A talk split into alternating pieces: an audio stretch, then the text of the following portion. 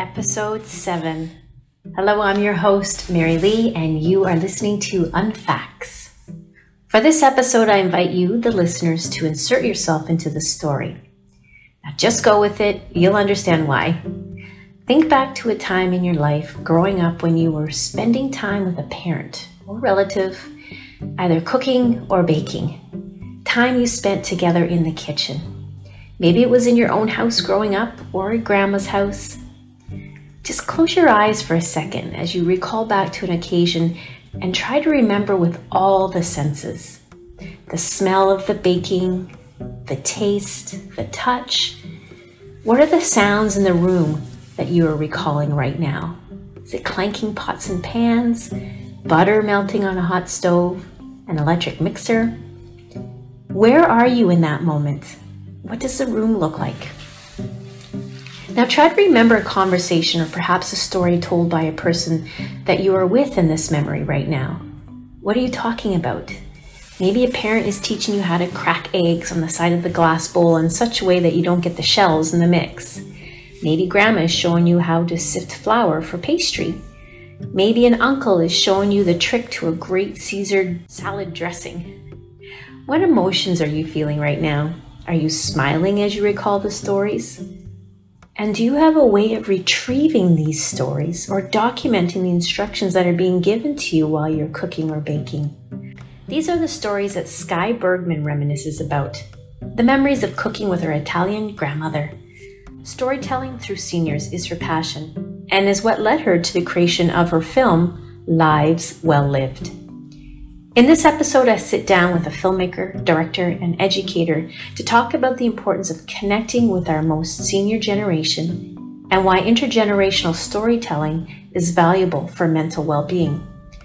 Not just the elderly, but for our younger and more vulnerable age group, the youth. The COVID pandemic has had a tumultuous impact on mental health. The lonely are feeling lonelier with the loss of human connection the emotional heartache is being felt far heavier as social interactions are few and far between.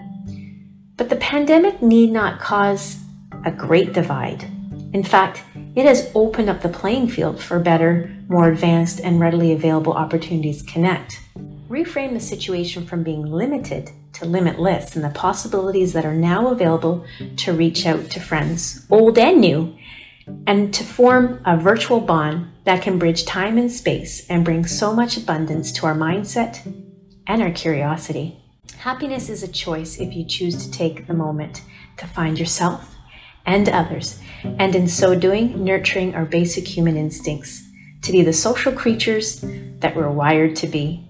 And what better time than now, a month focused on relationships, kindness, and love.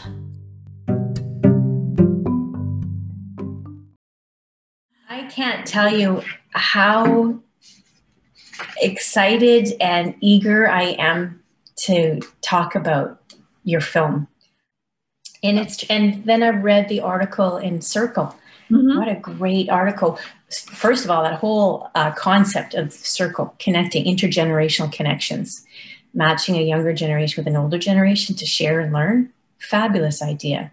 Yeah, absolutely. Well, we've been doing that with the film too. You know, we've been doing that in universities and high schools where we show the film uh, to elders and to students, and then we pair them up and have them work together through a semester or a quarter, and then do a big um, wrap party at the end of the quarter of the semester with what they've learned. So they use the questions that I formulated for the Lives Well Live film because I think the hardest thing is when you meet somebody what questions do you ask them? And if you just put two people in a room and say, okay, learn something about each other, it's a little harder. So having mm. this framework to get that conversation going, I think is what we've been able to provide. And um, and then that, you know, we just let it go from there. And it's really, it's so lovely and heartwarming to hear the great stories that come out of those questions. It's really nice. Yeah. Yeah. In our school district, I work with the uh, school district here in my in my town, and they have intergenerational activities quite often. Students mm-hmm. will link up with either a seniors residence home, and I, I've been out there to film it and take pictures and see the joy on both the faces of these young grade five students with the seniors. Yeah. It that bond is tremendous. Mm-hmm. Um, really and then, yeah, yeah, I'd ask these young girls and boys, I said, uh, what did you learn? And they would talk about what, again, storytelling. Something would stick, either um, serving their country at war, for example. Right. Mm-hmm. And these are only things that kids can imagine through watching movies and television yeah. and reading in books or seeing on the internet. They don't understand right. until yeah. And that firsthand account is something that's so different, I think. You know, when you hear that firsthand account, it just changes um, I don't know. It just changes the way that that we understand an event, and you know, just yeah, it's it's pretty amazing. That's my love is making those connections happen. connections, yeah, making connections through storytelling. Beautiful. Yeah. I always been asking a lot of the women entrepreneurs that I've been having on the podcast the same question because this is what really opens up the door to tell their backstory. And so, um, of course, you like many other women I have met uh, have the strong entrepreneurial spirit to thrive. And um, again, COVID 19 was a year of facing worries and fears and the oh my goodness what's going to happen? Can i still continue with my passion with my business? So how did you overcome that most challenging year that we have ever met in our history to yeah. keep moving forward to ensure not only your success um, in your professional endeavors but personally? Yeah that's a good question because i think you know for everyone this year has been incredibly challenging I'm lucky because I like to say that I have a day job. I teach. And so my job was pretty secure even in the midst of this pandemic. I think the hardest thing for me was to um, transition to teaching all online and still do the kind of job that I really wanted to do for my students. So I put a lot of effort into doing that, um, bringing in a lot of, of external people to talk because people had time. I mean, you know, I, I like to look at um, this moment as an opportunity rather than a challenge. And so thinking about, well, how can I reframe what I was doing before the pandemic? I was doing a lot of screenings and talks with the film. And I realized very early on, because I have relatives that live in Italy, and they pretty much told me back in February, you have no idea what you're in for, and you better get ready for this ride. And so I, once things started evolving here in the US, I realized we are going to lock down pretty quickly. And so at all these screenings that were lined up, I emailed all those people right away and said, look, I'm not com- going anywhere in person, you know, for the foreseeable future, but I'm happy to work with you on doing a virtual screening. And I figured out a way to make that happen. And, um, and to do, it actually allowed me to do more screenings and to do more Q and A's because I didn't have to travel anywhere and I could do it right from my home. And so, in many ways, it opened up opportunities that might not have happened otherwise. So, again, I think that, you know, reminds me of um, Evie Justeson from my film says, uh, and I think she got this from Viktor Frankl from his Man's Search for Meaning, that, um, you know, the, there are many times in your life that you can't control the things that are happening around you, which none of us can control the fact that we are in the midst of a pandemic. But what we can control is our attitude about how we deal with that. And so I just thought, okay, how can I repurpose, reframe, and um, try and do the best that I can given the situation that I have and make it the most positive experience, not just for me, but also for other people. Um, as you know, especially with the film and still being able to experience the film and then having this collective experience of doing this Q and A. And I don't think we will ever go back to the way that it was. I mean, I was talking mm-hmm. to one person at my alma mater. I did a, a really special screening at the University of South Florida. That's where I went to undergraduate school. And we'd been planning this thing for months because they wanted to bring me back as the alumni turned good, you know, and everything. They really wanted me to go there in person. And when we realized this isn't going to happen in person, we need to do it online. We got so many more people that actually attended because it was online. And when we had a kind of wrap conversation at the very end of it, they said, you know, we realize that now going forward, we will forever have to have this virtual component to whatever we do in addition to the in person because so many more people can access what we're doing. I was listening to a gentleman give a, a, talk just yesterday, and his I loved his definition of opportunity. Never heard it framed that way before.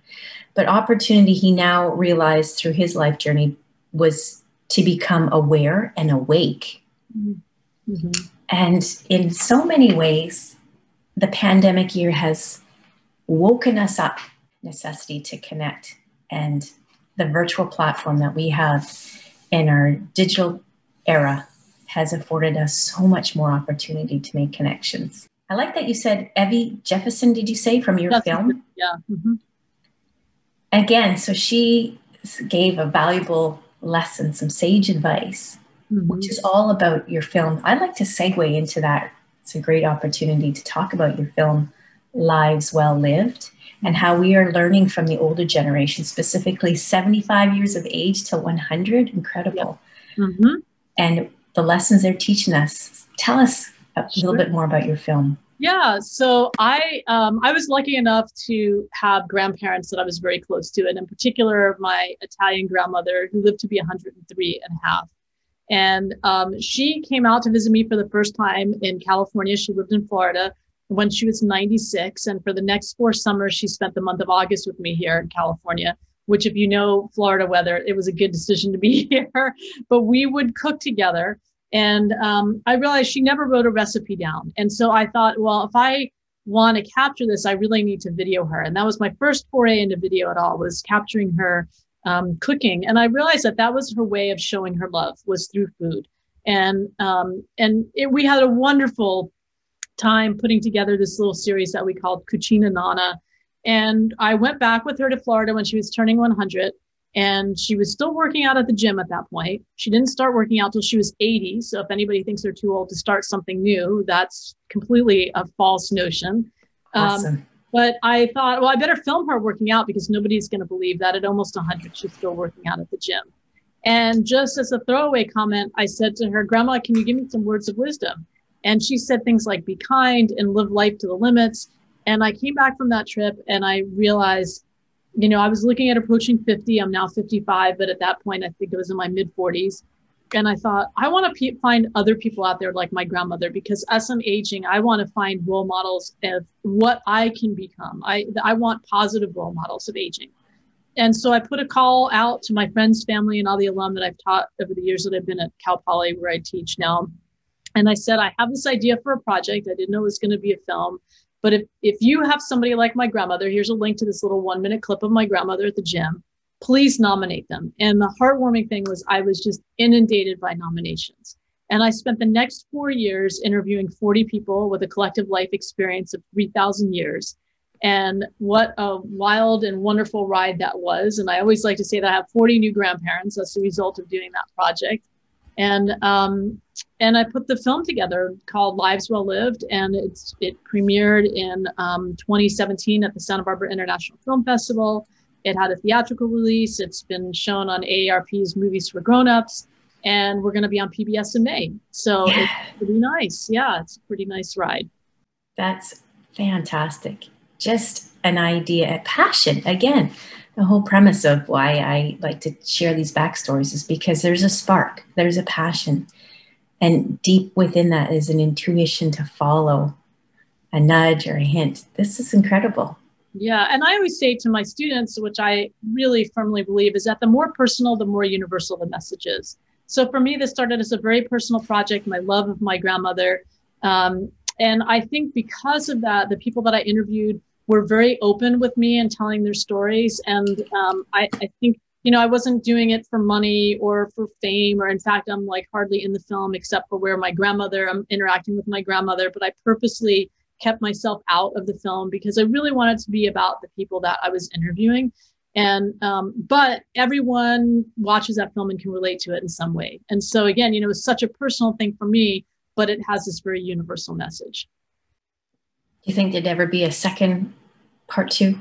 well, I mean, I would love to do that. And I would, uh, you know, part of it is um, I funded it myself. And so I'm looking at when it goes on PBS, hopefully some, uh, you know, wonderful person will say, oh, we want to fund you for an episodic series of this. But what we have been doing and what's really become my passion now has been using the catalyst to connect generations and to do intergenerational projects because like I said before, I was very lucky that I had my grandparents around and even my great grandmother. And I was exposed to elders. And one of the things that I learned when I was doing the research for the film is the last hundred years is the first time that we've looked to anyone other than our elders for advice. And I really feel the world is suffering as a result. And if we look at this pandemic, the CDC came out with something that said that um, I believe it was eight out of the 10 people that are dying are 65 and older. So yeah. we are collectively losing this wisdom at a voracious rate. And um, so it's really become my mission to do intergenerational projects. So we've been doing things with high schools and universities where we show the film to students and elders, and then we connect them, we pair them up for quarter. They use the questions that I used during um, when I did the film to ha- have this bilateral conversation, and then they do this big wrap party at the end. And just you know, it's I feel like I'm combating ageism one story and one connection at a time because it's very hard to have any stereotypical beliefs if you know somebody from the other side of things. Mm. And so that's what we're trying to do in both directions because there are elders that have certain stereotypical beliefs about young people. And so how do we combat them? We have them meet and and face up. And also um, during this pandemic, the two people that have faced the most loneliness are elders and, and young people. And so to bring yes. them together, we've been doing this even virtually. Um, it's been really rem- a remarkable experience. It's true. We've got these bookends, opposite ends of the spectrum that are suffering. And what a beautiful way to connect, create a community to enable them to heal and heal together mm-hmm. with a certain level of understanding and mutual respect. You know, seek first to understand before being understood.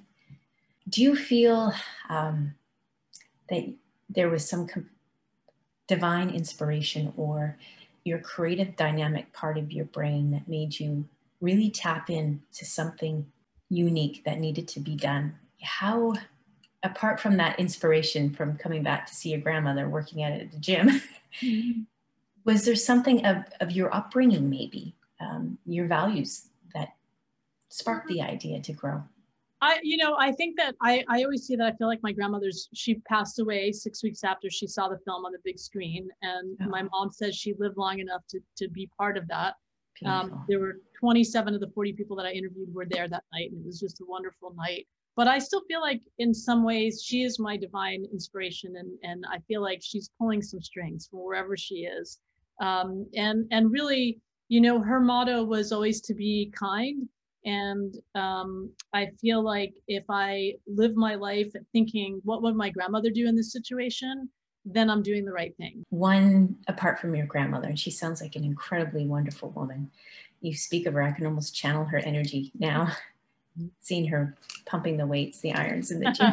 So tell us um, in, in making of the film, or even with some of the intergenerational connections that you have been able to create since the film, is there a story that stands out, a connection? Well, I mean, I had uh, one of the people that I became very, very close to who just passed away about a month ago and not COVID related. He was 97, and that's um, Dr. Lou Tadone, or as he'd like to call himself, Lucky Louie. He uh, was a pediatrician, the first pediatrician here in this town in San Luis Obispo. And um, he would uh, make fresh mozzarella for his daughter's deli every morning. And um, he did it up until a week before he passed away. And I would go and hang out with him. And while he was making the mozzarellas, and even after the pandemic started, I would just hang out outside his door with a mask on and, you know, chat with him while he was making the mozzies, as he called them, uh, uh usually once or twice a week and um, you know his uh, he had a phrase that um, he he often would say i think his kids got tired of hearing it but it's something that sticks with me um, which is happiness is a state of mind. You can be happy with what you have or miserable with what you don't have. You decide. And you know i like anyone else will wake up on the wrong side of the bed some days. And um, i think of him and i think of all the people in the film and i really do give myself an attitude adjustment. And it really is something that i mean doing the film has definitely changed my life so much for the better because i think of all those people and i think of um, living in the moment more uh, really taking the time to listen to people in a way that i don't think that i did before i did the film. I mean, you know i took four years to interview all these people for the film. That's four years of putting your cell phone aside putting everything else aside and really intently listening and we don't do that very much. We don't listen very much. We tend to be thinking about the next thing we're going to say, or um, we're distracted. And what a gift it was to take those four years and to really listen to our elders and to put all the distractions away. And then of course when you're editing, you're you're, you're listening over and over again. So I really have I have the whole film like completely in my memory and that has served me well during the pandemic. I'm not sure that I would have done as well um, attitude wise if I hadn't had that as a kind of the, the backbone of, of what I have um, to deal with at this moment an article in Circle just this January. Circle is an online platform for sharing intergenerational stories. Uh, so they filmed, they interviewed you as your life as a filmmaker and a director. How I'm more curious, how did Circle find you to do the article? Well, I think you know it's interesting, but um, when you're working in this community that's dealing with intergenerational projects, it's a it's a kind of a, a group of people that find each other. I think because we are doing such common work. Um, you know, common, we have a common ground in terms of the work that we're doing. And um, so I think that they found me through another organization called encore.org, which I've done some screenings with and have worked with as well. And they also deal with uh, intergenerational connections and um, really um, highly value that and, and have a whole separate entity called Gen, Gen to Gen, which is all about connecting generations. And so they've done a couple of articles on what the work that I've done, not just for Lives Well Lived, but I also did a film called Forever Voters about the League of Women Voters going into high schools and trying to educate students on why it's important to vote and to try and get them to register to vote. So my projects continue even after Lives Will Live to have that intergenerational um, twist and, and component to them. So what a great, great platform that both with your intergenerational project that has been born out of the movie out of your film and also with what circle does is to bridge that gap mm-hmm. Mm-hmm.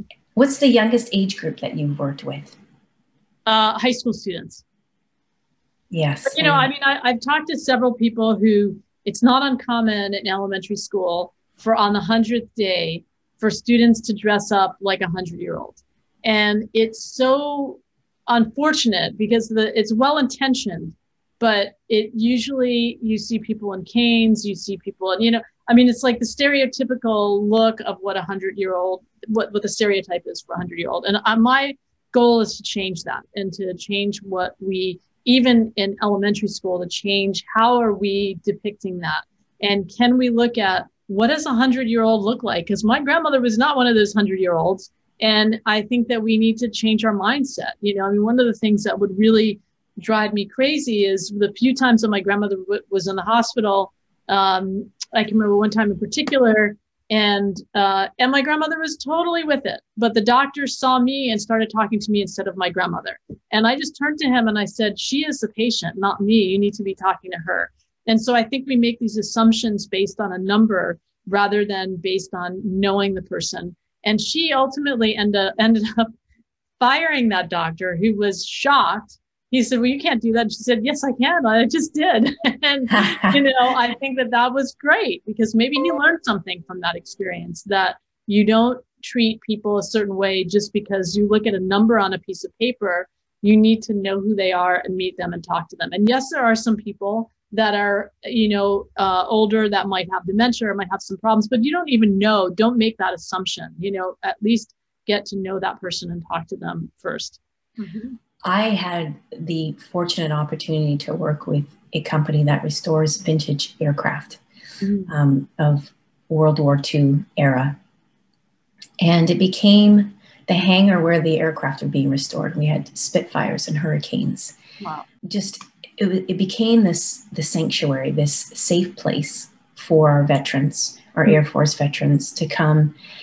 The experience brought them back to reminisce about a time and a place, for some beautiful, for others very horrific.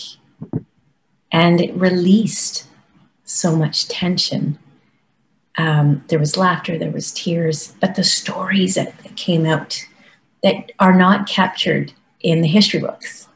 Um, and, and that's why films, um, filmmaking is so important to capture those, those moments and the research that goes into it again, as I've been saying uh, when we started this podcast, that the storytelling, the emotion that's tied to the story, as opposed to some of the data, is what will stick. I want to go back to the high school students, though. Sure. Uh, they're at such a tender age right now. My daughter is in her final year, like grade 12.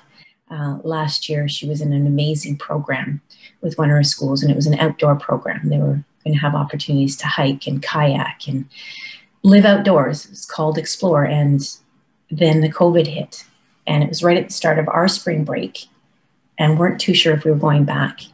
But the decision, of course, was made that schools would be on a temporary closure from in class instruction. So she lost the opportunity to get out and explore but more so, she lost the connection with a new group of friends that she realized were her tribe. She had a, a really dear, endearing connection with uh, many of the the kids because they all had the same ambition to be outdoorsy, but also to make an impact on the on the uh, environment. Mm-hmm. Because there's a lot of uh, environmental sustainability component to this course. So now she's back in uh, classroom instruction again. The Explore program opportunity has come and gone, and she is feeling a lot of the stress, the social emotional connection that has been severed. And we don't have that experience to share with them. This is how you get through it. This is what you can do. In our household, mindfulness, yoga, mm-hmm. a lot of emphasis on the breathing and centering yourself and finding yourself, observing yourself and how you are within a given moment has been very helpful. But it's not entirely the solution, just helps get through day to day. So, the high school kids that you have come across, are they experiencing the same thing? And how has the intergenerational experience may have helped them address some of those social emotional anxieties they're facing? Um, that's a good question. I don't know necessarily like on a one to one basis, but what I can tell you is um, I, I actually had a teacher a high school teacher and um, who teaches in Egypt, who teaches an American school there. And she worked with this intergenerational component and then had her students actually do YouTube videos so that I could hear what their experiences were like and what they learned. And I think the biggest takeaway was, especially from seeing the film, because all the people in the film have something that they've gone through, some hardship that they've gone through. And I think the resiliency and that you you see somebody else who's gone through that and you realize oh wow i can make it through this. You know we we are not in the middle of a war. We yes it is a terrible thing. The pandemic is terrible but there are ways you know we have zoom. There are ways that we can communicate. Um, so i think that that is a big um, a big help to them to see what other people have lived through and that yes we can live through this as well. And i think then to connect with an elder who can again give that firsthand account really uh, is valuable because I think that it, you know, again, it goes both ways. And so um, I think that that's been a really valuable experience for those high school students and the college students too. I mean, they're all they're pretty close in age. They all have those same dreams and aspirations. That part of going to school is about these connections that they're making with other people, and that's lost.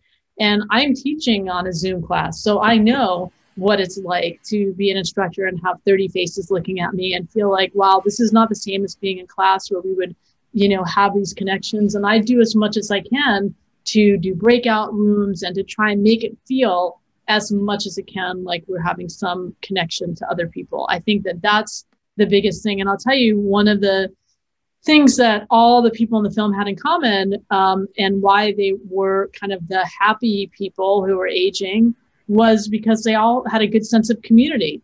And mm-hmm. um, I think that that whether it was friends or family, it didn't necessarily have to be family; it could be friends.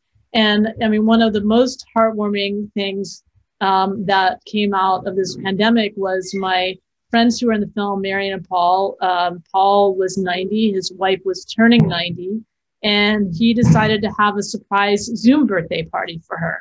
And so there are ways, even in the midst of this um, pandemic to still make some of those connections happen. No, it's not the same as being in person, but I think to make sure that we still have that feeling like, you know, I'm still doing online yoga classes, so I see other people. So, you know, those things I think are really important so you don't feel isolated and you don't feel as alone because studies have shown that if you feel connected to other people, that is actually more important in terms of your indication of what your health is going to be like than almost anything else. So you need to make sure that you keep those connections alive, even if we have to won't change the format and it's virtual like this, at least knowing that there are other people out there at the other end of the virtual screen or the other end of the phone.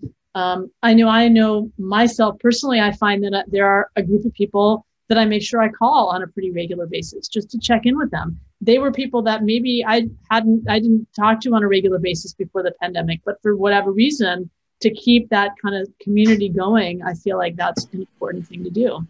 Yeah, so true. I mean, look at our relationship. It's all mm-hmm. because of Zoom.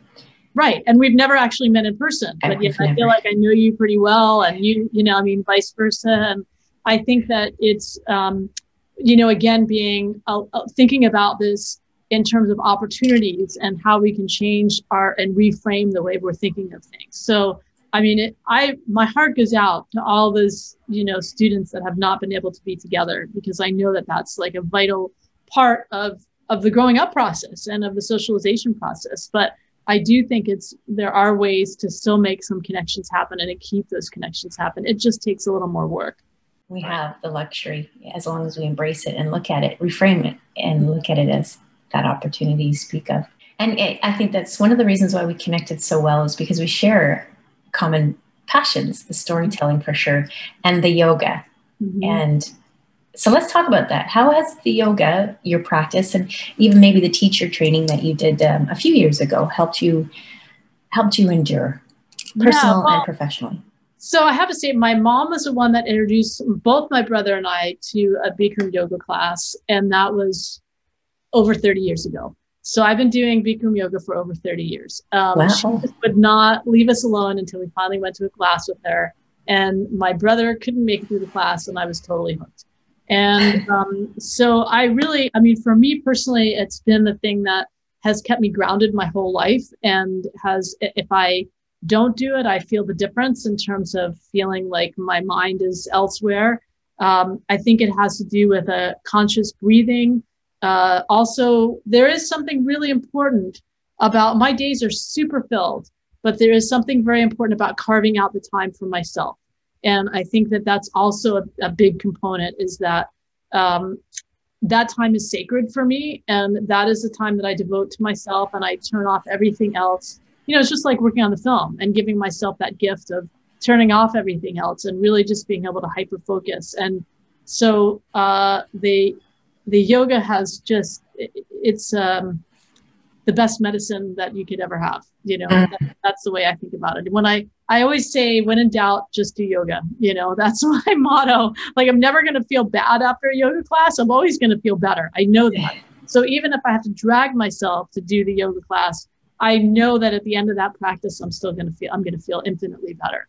And it's partly just getting back into my body, breathing, letting everything else go, the things that you think are important. You know, the, in the end, I think this pandemic has also shown me that all these things that we think we have to do, there's actually very few have tos. And you realize really ultimately what's important. And I think number one is taking care of your mental health and your physical being. And I think that that yoga uh, really, for me, has defined that. So, what's on your plate? What's your next endeavor? Well, um, you know, right now I'm just trying to get through the PBS broadcast of the film and what that entails and trying to get the word out about that and doing more of these intergenerational um, connections and projects and really pushing that into a um, bigger arena.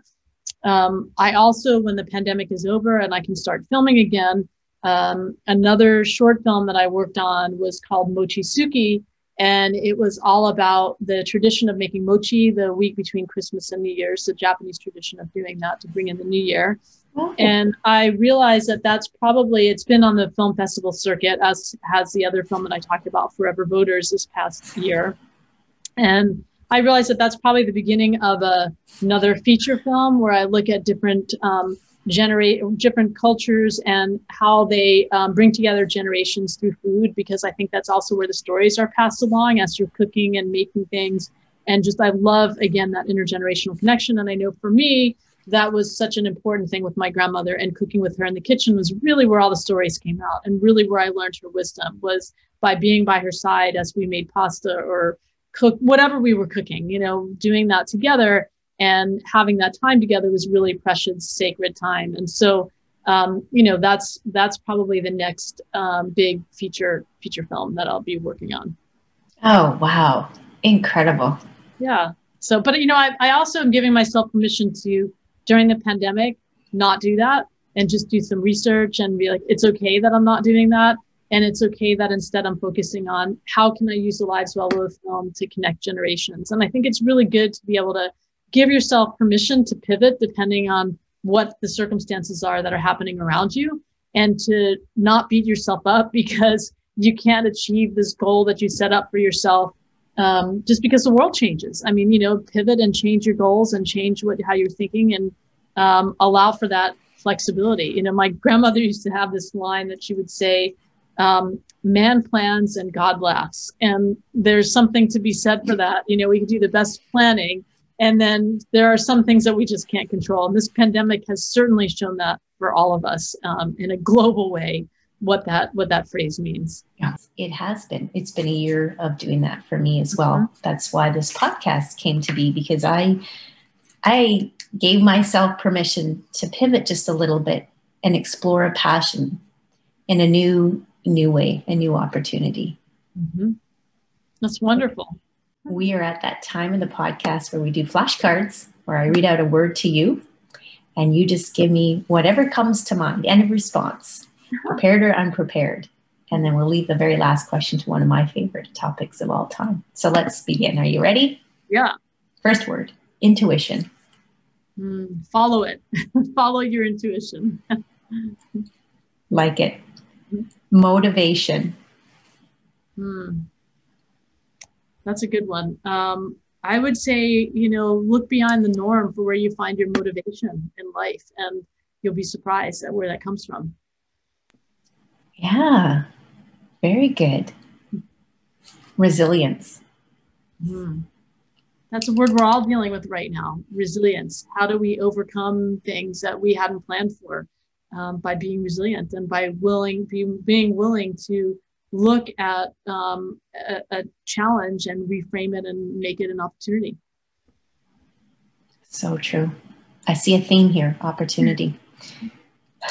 That should be the name of perhaps another film that you make opportunity you never know you never know next word vulnerability hmm. um, well you know what i've learned in this last year is that it's okay to be vulnerable and it's okay to let people know when you're fe- feeling vulnerable and um, people respond to that and that was something that i really learned in this last year is like you know, telling people what's going on for you at that moment. And I think that takes a great deal of courage and vulnerability to say you need help or that um, something is happening in your life and you're just not feeling well. And I, I have done that more with my friends than I have ever done that. And we have had some of the deepest, most wonderful, com- meaningful conversations that we've ever had because I think that we all have, have opened ourselves up to being a little more vulnerable. Mm, so true. Yeah, I love that you say people respond to that. It's like a, a shedding of our old skin, a shedding of the ego skin. Yeah, to be still, permission to pivot and to be vulnerable. I honestly believe there's some of the beautiful blessings that have actually come out of COVID. That's true. I mean, it's not been great for everyone, you know, but it's um, but I think that that it has it has definitely changed a lot of people's attitudes. So um, I think that that is one of the one of the positives that's come out of all of this for sure. Mm-hmm. Yeah. Let's talk about books. Mm-hmm. I always ask this of everybody because I just love to talk about books, and there are so many great ones out there. Yes. So, what is your favorite read? Did you get a chance to read in 2020, or maybe a favorite book of all time? Oh, I did get a chance to read in 2020. I read a lot of books about aging and active aging, but I have to say that one of my favorite is a book by John Leland um, called Happiness is a Choice You Make Lessons from a Year Among the Oldest Old. He is a New York Times reporter.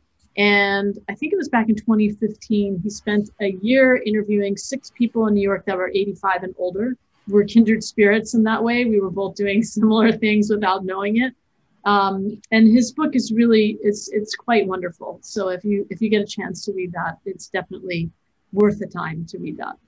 Okay, I will be pushing that one out. Mm-hmm. John Leland. Happiness is a choice you make. Aha. And as we're sitting here, I've just Googled it and I see the book right now. Mm-hmm. I'm going to check that one out and we'll get a nice little shout out for that book. Absolutely. Wonderful. Mm-hmm. Sky, I could let I could talk with you for hours, but you're a busy busy woman, filmmaker who is doing all kinds of interesting things. Probably have a yoga class lined up for later today, perhaps. I don't know. I feel inspired to get back on and get a membership just so I can share a class with you. That would be fun. yeah. I am so honored and thrilled and pleased that you said yes to this podcast. Oh, I'm honored that you asked me. Thank you. Oh, well, from one storyteller to another, I I resonate with your vibration and I felt this calling. I needed to act on my t- intuition and I was motivated. That's good. yeah. So thank you for sharing with us your journey through 2020 and your journey over the last several years becoming uh, quite the filmmaker. So the film is called Lives Well Lived and it will air on PBS beginning in May. Beautiful stories, 3,000 years compiled between 40 seniors. That's unbelievable. Good for you. Yeah. I'm looking forward to your next film, whatever the topic might be. It'll be incredible. Well, thank you so much. I really appreciate the time.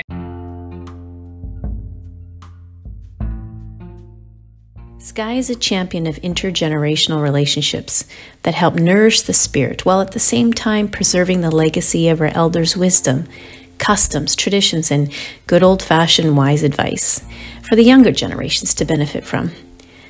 And social science research reveals that social engagement is a significant component to healthy aging and great medicine for combating loneliness, and more so now with the increasing isolation imposed by the pandemic. It is evident that Sky is passionate about bringing the gap between generations together by opening up opportunities to connect and have meaningful conversations with someone you know little about but can learn so much from. When all ages come together, we all benefit, and yet we see so little of these experiences in our societies today, and that was before the pandemic. The COVID 19 restrictions indeed have furthered the divide, limiting opportunities for up close and personal contact. But our digital era is an opportunity to embrace. While physical closeness is limited, if not outright prohibited, in certain regions around the world, meaningful interaction through the digital medium, such as Zoom and FaceTime and Skype, or just a simple phone call, are ways we can keep the social relationships alive and well enabling the opportunities for intergenerational connection, which was born from her film Lives Well Lived, Sky Bergman has been able to partner together young with old. She has successfully integrated the philosophy of her documentary into high school and college curricula across the United States, with maybe the possibility of expanding elsewhere. To learn more about the film or to purchase the DVD, visit lives-well-lived.com. And in this podcast, we talked about Sky's favorite book, which is very much along the same lines of the work that she has done Happiness is a Choice You Make by John Leland. And similar to the premise of Sky's film, Leland weaves together stories of New Yorkers aged 85 and up to share wisdom and advice on what it takes to live life well by those who have mastered it. You can find his book on Goodreads, Amazon, or download it on Audible. Unfacts is a podcast by MGG Communications Inc., a public relations company that focuses on building a brand strategy by first tapping into the individual's backstory. By embracing one's authenticity, entrepreneurs can make deeper connections with their target market and grow their brand reach simply by being real, relevant, and relatable. At MGG Inc., our business is telling your business.